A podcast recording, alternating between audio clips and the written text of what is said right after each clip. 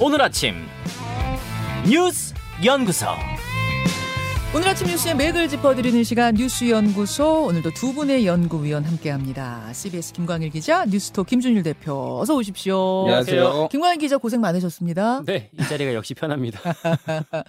오늘 아침 뉴스거리 많아요. 네, 아, 먼저 윤석열 대통령 오늘 휴가에서 복귀하죠. 네, 뭐 인적 쇄신 하냐 마냐 이런 얘기가 많았는데 지금 하지 않는 쪽으로 좀 무게가 실리고 있다고 합니다. 음. 어제 대통령실 관계자가 기자들한테 뭐 사견을 전제로 얘기한 게 있는데 뭐라고 했냐면 취임 석 달도 안 된 만큼 인적 쇄신보다는 뭐 분발해서 일하라 이런 식으로 윤 대통령이 당부할 걸로 예상된다라고 했거든요. 분발해서 일하라. 네. 그런 차원에서 뭐 참모를 교체하기보다는 지금까지 나온 걸로 봤을 때는 대통령이 뭐 대국민 사과를 한다든지 뭐 이런 쪽의 전망이 나오고 있고요. 예. 또 하나 오늘 아침에 동아일보에서 보도가 된 게 참모들은 그대로 두고 박순애 교육부 총리를 교체하기로 가닥이 잡혔다 이런 얘기도 나오고 있습니다.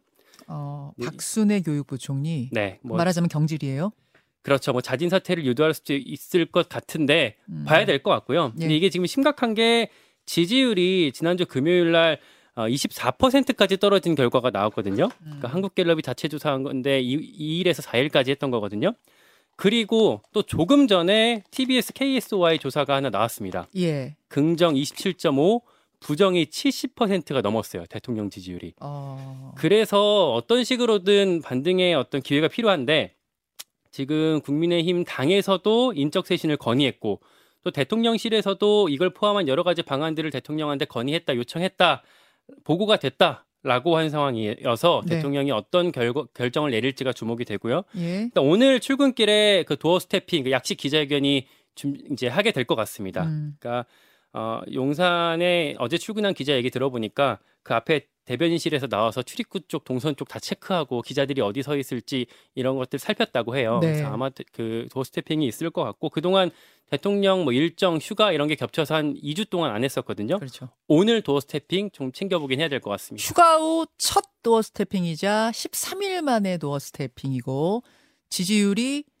24% 기록한 걸 본 후에 지금 도어 스태핑 아니겠습니까? 예. 오늘 아침 도어 스태핑 굉장히 주목이 되네요. 김준 기자. 일단 어저께 이제 대통령실에서 대대적 인적 쇄신은 없을 거다. 다만 뭐 이제 인사권자가 아, 고유의 권한이니까 이제 봐- 지켜봐야 된다 이런 얘기를 했어요. 전체적으로 보면은 때밀려서 인적 쇄신은 하지 않겠다라는 기조가 보이는 것 같아요. 음. 뭐 윤석열 대통령이 한 번 쓴 사람은 내가 믿고 계속 쓴다 뭐 이런 인사 스타일도 예전부터 얘기 많이 나왔잖아요. 잘 안 바꾸는 스타일이에요. 잘 안 바꾸는 스타일이고 지금 세 달 됐는데 또 바꾸기 시작하면은 복잡하고 음. 그거 바꾸는데 시간 많이 걸리고 예. 그러니까 정책과 관련해서는 바꾸겠다라고 해서 어쨌든 부총리를 교체를 하면서 뭔가 인적 쇄신의 효, 효과를 주겠다라는 거예요. 상징적으로. 상징적으로. 예, 예.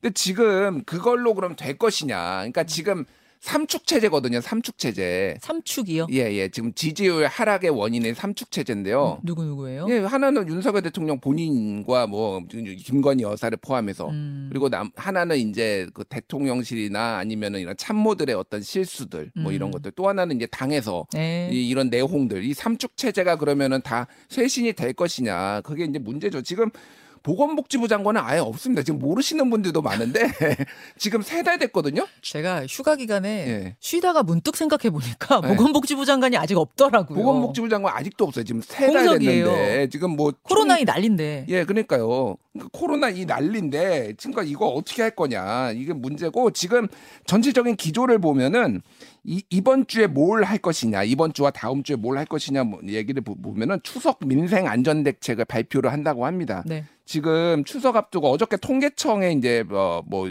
통계가 나왔는데 식용유가 1년 전보다 56% 밀가루 36% 올랐대요 지금. 식용유 56%요. 예 예.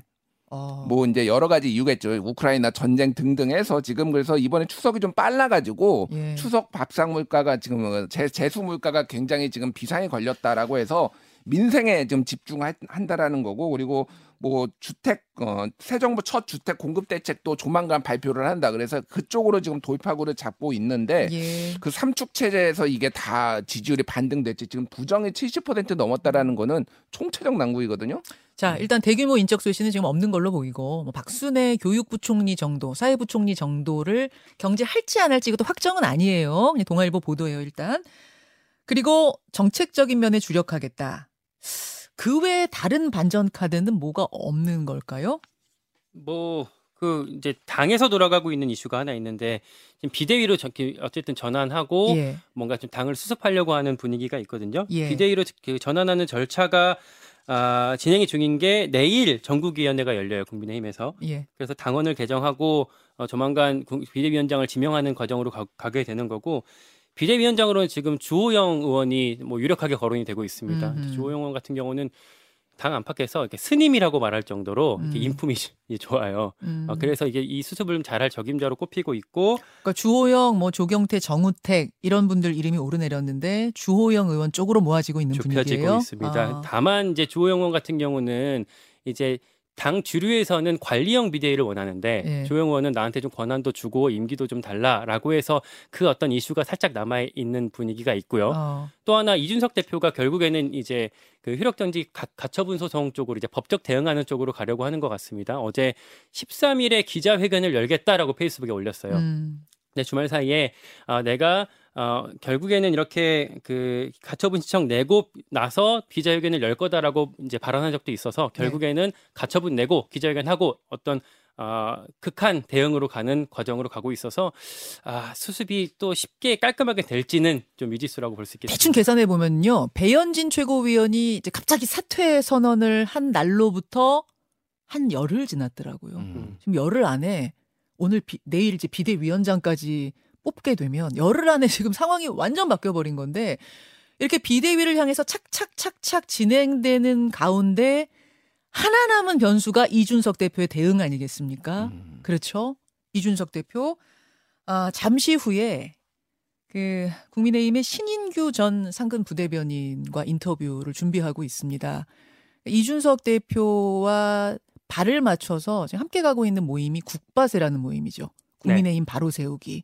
여기서 네. 이제 저 앞서서 이끌고 있는 사람이 이제 신인규 전 부대변인인데 오늘 대토론회 연대면서요. 네, 하고 토론회 열고 이제 지지자들을 중심으로 한 오픈 채팅방이거든요. 예. 여기에 뭐 수, 수천 명이 지금 밀려 들어와서 이준석 대표 지지하는 쪽으로 힘을 싣다고 싣고 있다고 하는데 이 흐름이 또 이준석 대표랑 어떻게 좀 아, 맞춰서 갈지를 이번 주에 같이 주목해 보시면 좋겠습니다. 그렇죠? 잠시 후에 직접 얘기 듣겠습니다. 두 번째로 갑니다. 초반 독주 어대명 민주당으로 갑니다. 민주당 전당대회 첫 번째 지역 순회 경선이 주말 사이에 있었는데 이재명 후보의 독주 예상보다 더 어, 뭐 앞서간다, 압도적이다 이런 얘기 나와요. 그야말로 압도적이었습니다. 그러니까 토요일에 아, 강원, 대구, 경북, 일요일 날 그 제주, 인천 경선이 있었거든요. 네, 누적으로 따졌을 때 이재명 후보가 74.15%를 획득했습니다. 예. 네 명 중에 세명이 이재명 뽑았다 이렇게 할 수가 있겠고 나머지 25% 중에서 박용진 후보가 20, 강훈식 5 이렇게 획득을 했고요. 음. 경선 초반이긴 하지만 이 정도 격차는 민주당 더불어민주당을 창당한 이후에 최대 격차입니다. 그래요. 옛날에 이낙연 의원이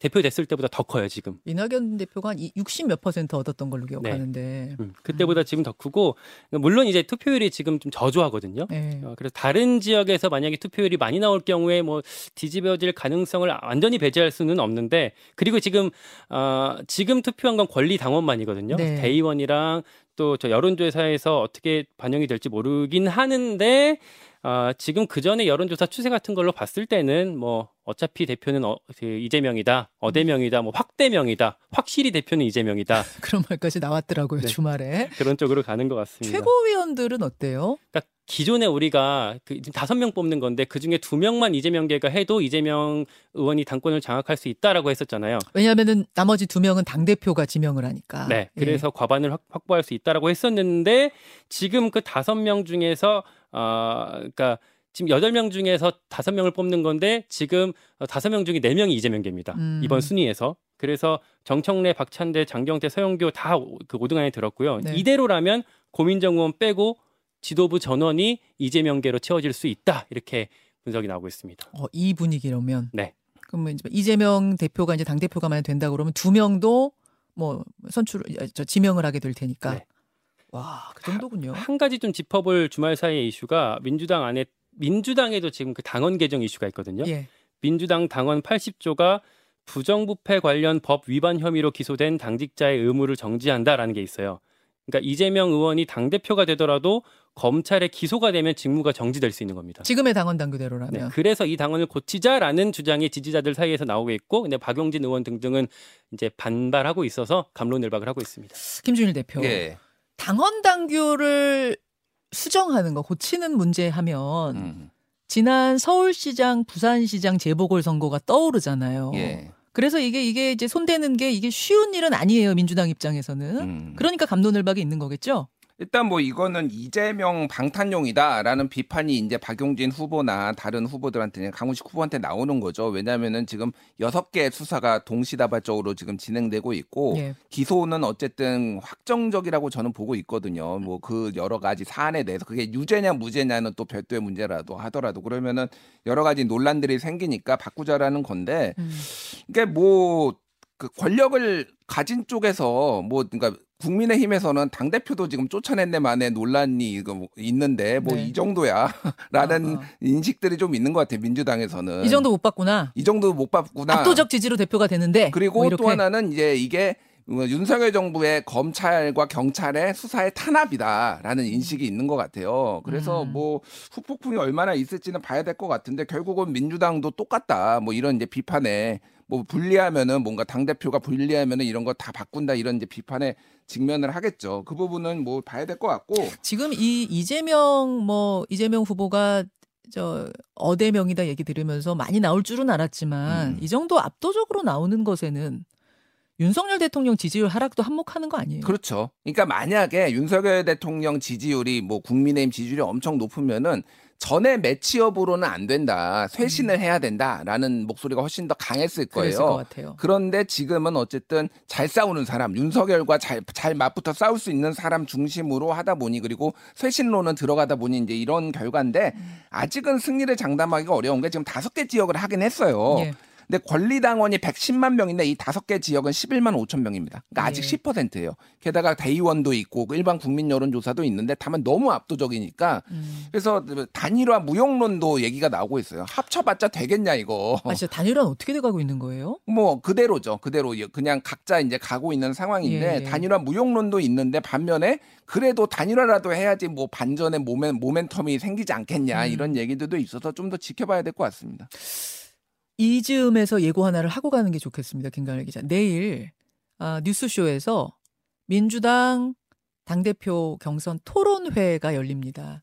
여러분 이재명 의원은 무슨 말을 하는지 박용진 강훈식 의원은 또 어떤 이야기들을 하는지 어떤 질문을 서로 주고받는지 직접 들으시면서 출근하시고 밥도 하시고 일할 준비하시고 하시면 되실 것 같아요. 내일 아침 주목해 주십시오. 김관 기자, 예. 아, 하나 더 갈까요? 예. 경찰국, 경찰대, 식물청장. 무슨 얘기입니까? 오늘 국회에서 윤희군 경찰총장, 경찰청장 후보자 인사청문회가 열립니다. 오늘 여기서 나올 키워드 세 가지를 미리 꼽아본 건데요. 예. 경찰국, 경찰대, 식물청장입니다. 음. 먼저 경찰국, 그러니까 행정안전부에 설치된 경찰, 경찰국 문제가 일단 다뤄질 거고요. 네.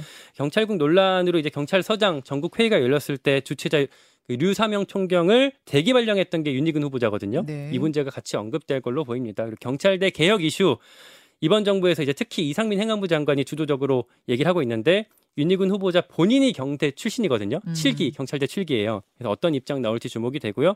아마 이제 이거는 원론적으로 답할 것 같습니다. 그리고 식물청장 같은 경우는 민주당이 규정을 했어요. 네. 그러니까 경찰국 신설을 했던 과정 보니까 윤희근 후보자가 거수기다. 뭐 그 식물청장이나 다름없다라고 이미 규정을 했거든요. 요 얘기도 같이 나올 것 같습니다. 김준일 대표가 주목하시는 부분은 어딥니까? 지금 경찰국장을 둘러싸고 논란이 굉장히 커지고 있어요. 지금 김순호 이제 행정안전부에 설치되는 경찰국의 경찰국장 네. 이분이 예전에 운동권 출신이었다라고 합니다. 그래서 인노회라고 인천지역 민주노동자 연맹 뭐 음. 어, 이제 인노회의 어, 핵심 멤버로 활동을 했는데 인천 지역 민주노동자연맹 인민노련이라고도 하고 예, 이제 예. 인노회라고도 하는 그 조직. 예. 그런데 이 그러니까 한마디로 얘기하면은 밀정 의혹이 있어요. 여기서 말이에요? 활- 열심히 어, 활동을 하다가 갑자기 이 김순호가 사라졌다라고 합니다. 당시 그 동지들의 증언을 보면은 네. 그리고 갑자기 굉장히 세세한 내용 어디에서 무슨 얘기를 하고 어디에 숨어 있고 이런 것들이 경찰들이 다 알아가지고 다 일망타진이 됐다라고 해요. 어. 그런 다음에 겨- 김순호 이제 경장으로 경찰의 특채가 됐어요. 대공 특채라고 당시에는. 근데 이게 지금 논란이 되는 게 뭐냐면은 이 특채를 한 사람이 누구냐라고 하면은 당시에 남영동 대공 분실을 그때 그 1987년에 이제 소위 말하는 그 박종철 고문치사 사건 예, 그거를 이제 기획했던 홍승상 전 경감이 이제 이, 이 김순호 뭐 지금 경찰국장의 특채를 했고 그럼 노동운동 80년대 노동운동 하시던 분이 경찰이 특채가 된 거예요. 예, 그래서 예. 지금 이제 경찰국장까지 되는 거예요. 그런데 그거를 이제 대공분실을 그 기획했던 사람이 특채를 했고 그래서 지금 사실상 밀정으로 활동을 하면서 그동안 이거 사람 동지를 다 넘긴 거 아니냐 그리고 그 결국은 이게 지금 그 대공 그 치안본부로 돌아가는 거 아니냐 그런 이제 우려가 있는데 그런 상징성이 있는 사람을 음. 지금 경찰국장으로 앉히는 게 맞느냐 이런 굉장히 큰 논란이 있어서 오늘 그 인사청문회에서도 그 얘기를 좀 네. 봐야 될 것 같아요. 예. 그래서 어제부터 이제 인노회, 인노회 그 얘기가 음. 나오는 거군요. 이런 관전 포인트들 가지고 보시면 되겠습니다. 두 분 수고하셨습니다. 고맙습니다. 감사합니다. 김현정의 뉴스쇼는 시청자 여러분의 참여를 기다립니다. 구독과 좋아요, 댓글 잊지 않으셨죠? 알림 설정을 해두시면 평일 아침 7시 20분 실시간 라이브도 참여하실 수 있습니다.